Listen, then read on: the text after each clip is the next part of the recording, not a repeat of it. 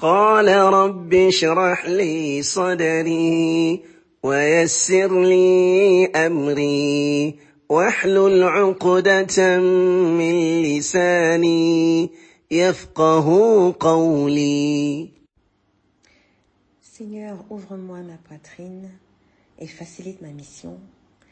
Aidez-nous un nœud en ma langue afin qu'ils comprennent mes paroles.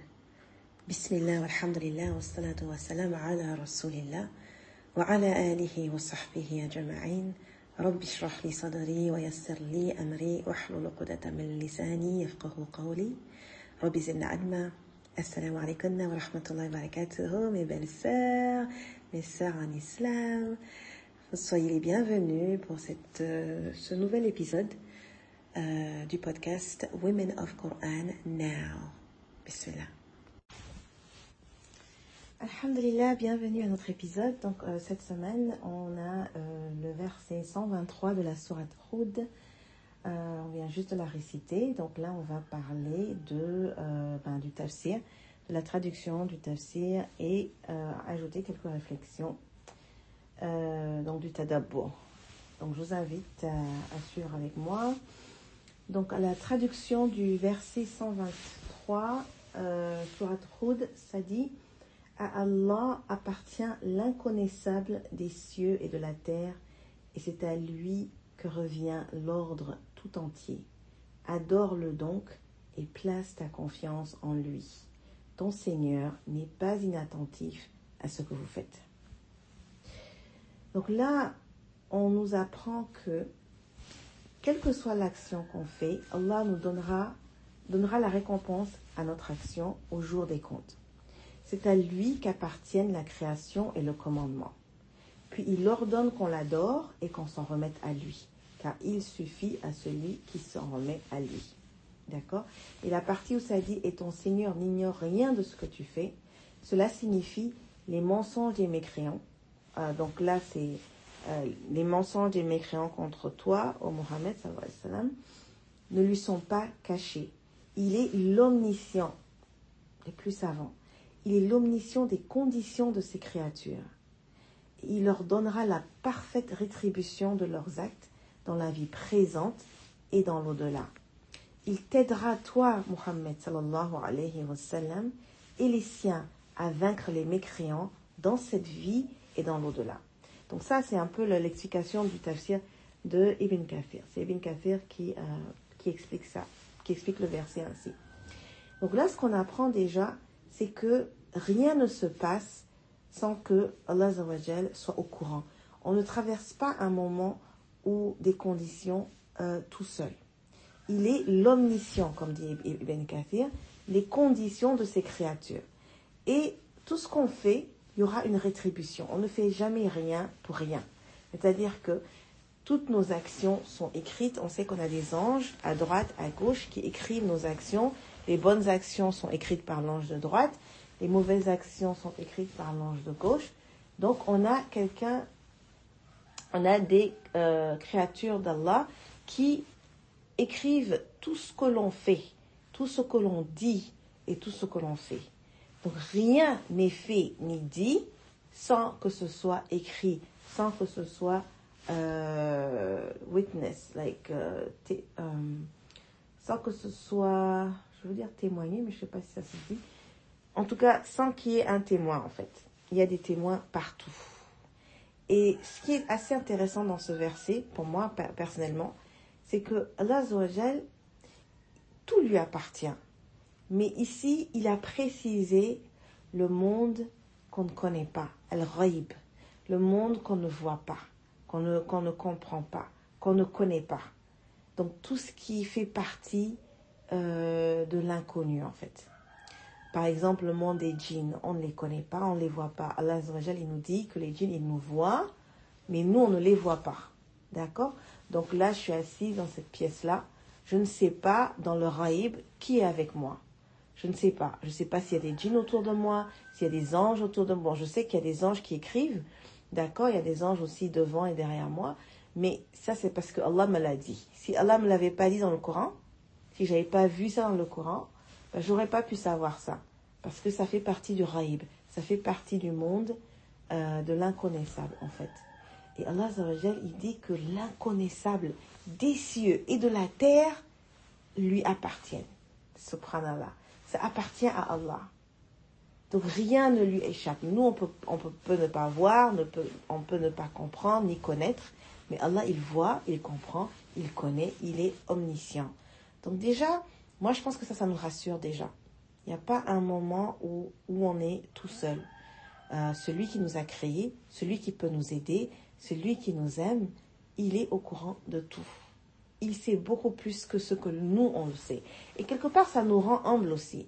Ça nous fait dire, ok, quand le bon Dieu nous commande de faire quelque chose, il le fait, et je le dis tout le temps, il le fait à partir euh, d'une sagesse parfaite et d'un savoir parfait. D'accord? Sagesse et savoir parfait, sans faille. Et, subhanallah, nous, on n'atteint même pas, je ne veux même pas comparer, on ne compare pas du tout, mais nous, on ne sait pas. On est, on est venu dans ce monde-là ignorant, et c'est le bon Dieu qui nous apprend tout ce qu'on sait.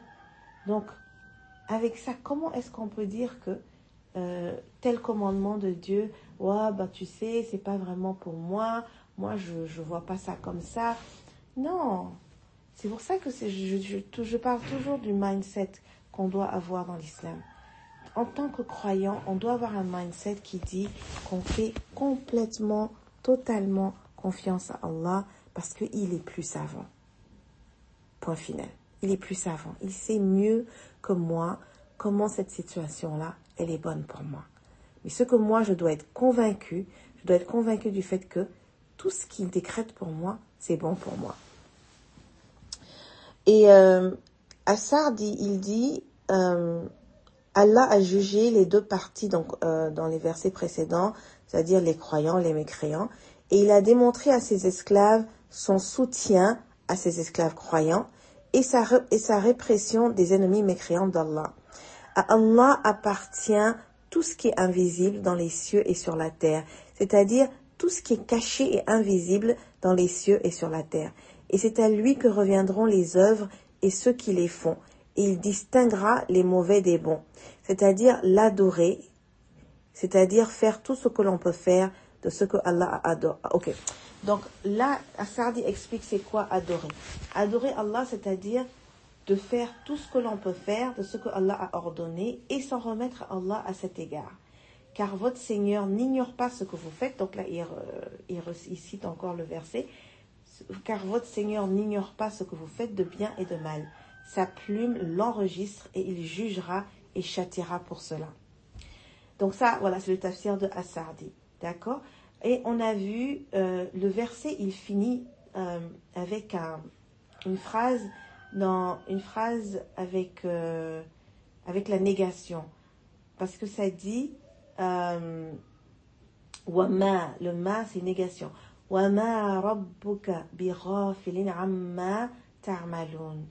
Et ton Seigneur n'est pas inattentif à ce que vous faites. N'est pas. On, aurait pu dire ton Seigneur est attentif à tout ce que vous faites. Non.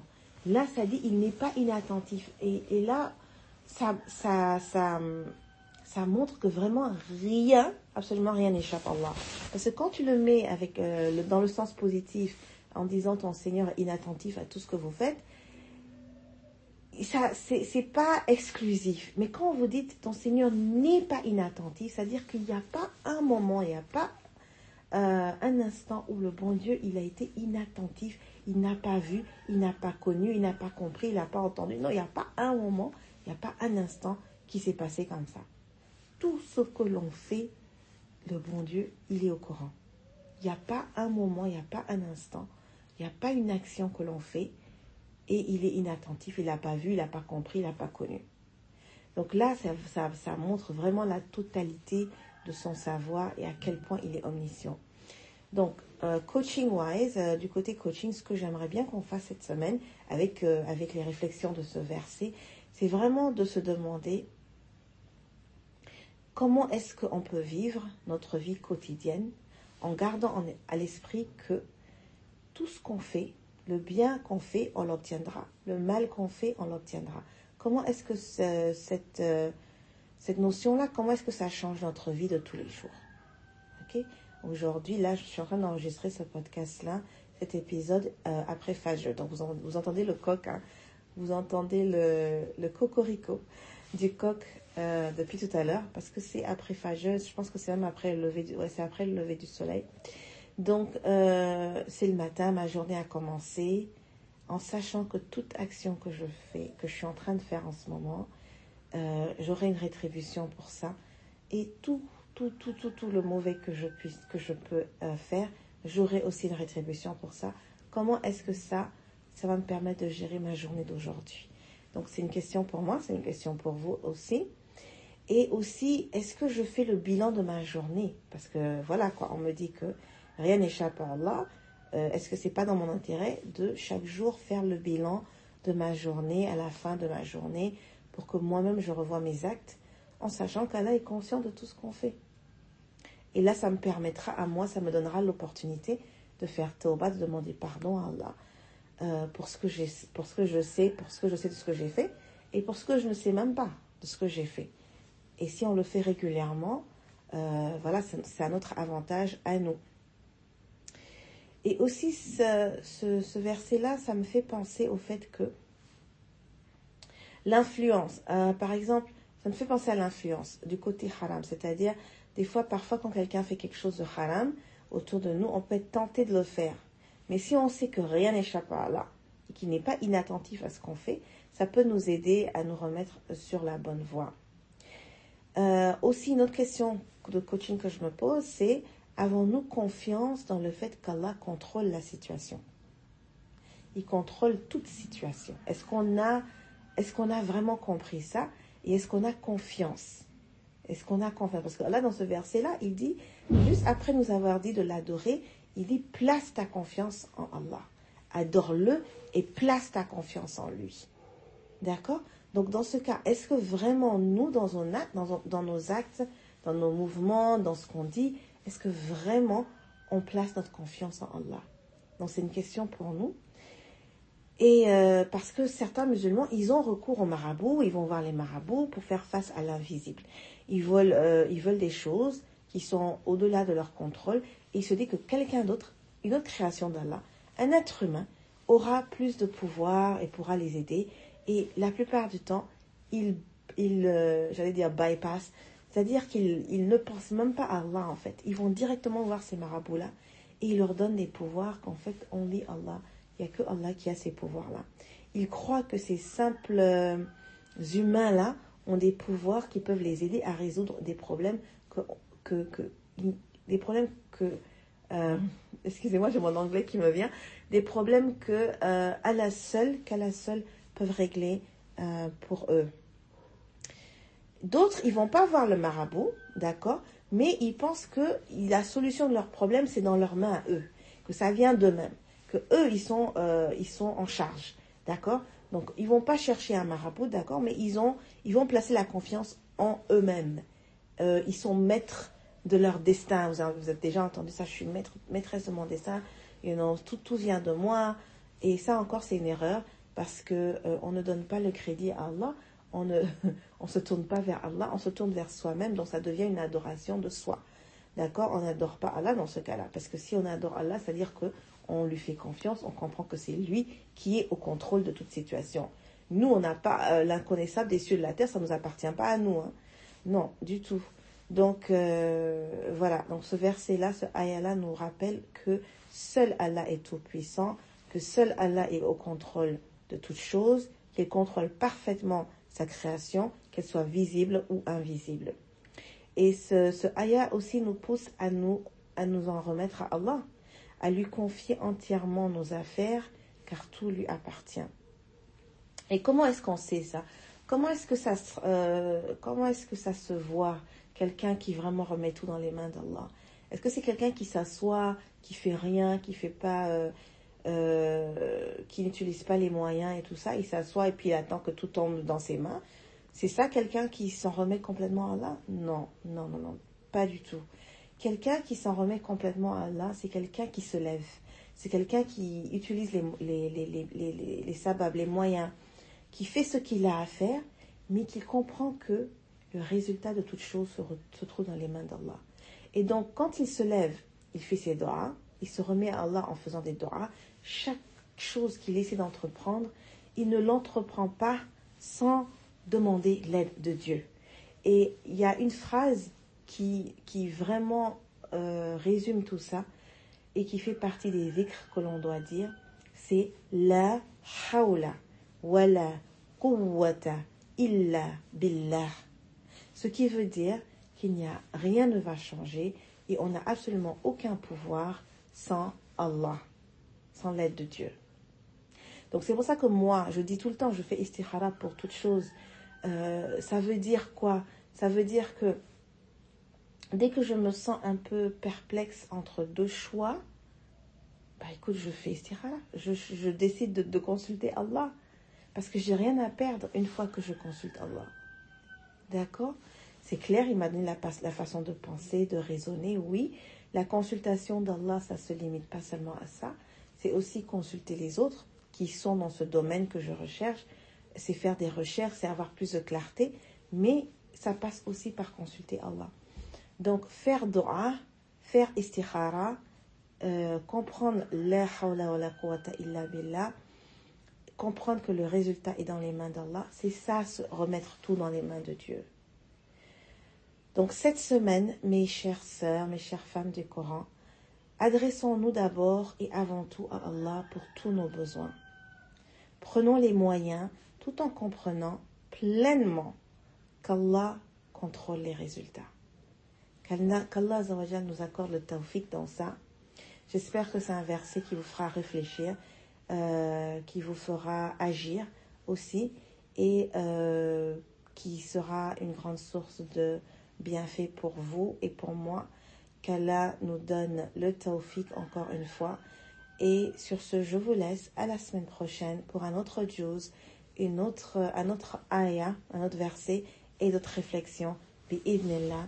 سبحانك اللهم وبحمدك أشهد أن لا إله إلا أنت أستغفرك وأتوب إليك et euh, vraiment qu'Allah accepte avec tous ces euh, tous tous tous les cocoricots qu'on entend là c'est des moments de faire euh, c'est des moments de doha en général donc quand vous entendez le coq faites des doha et qu'Allah accepte tous nos doha et qu'il nous préserve اللهم آمين. اللهم صل وسلم على نبينا محمد.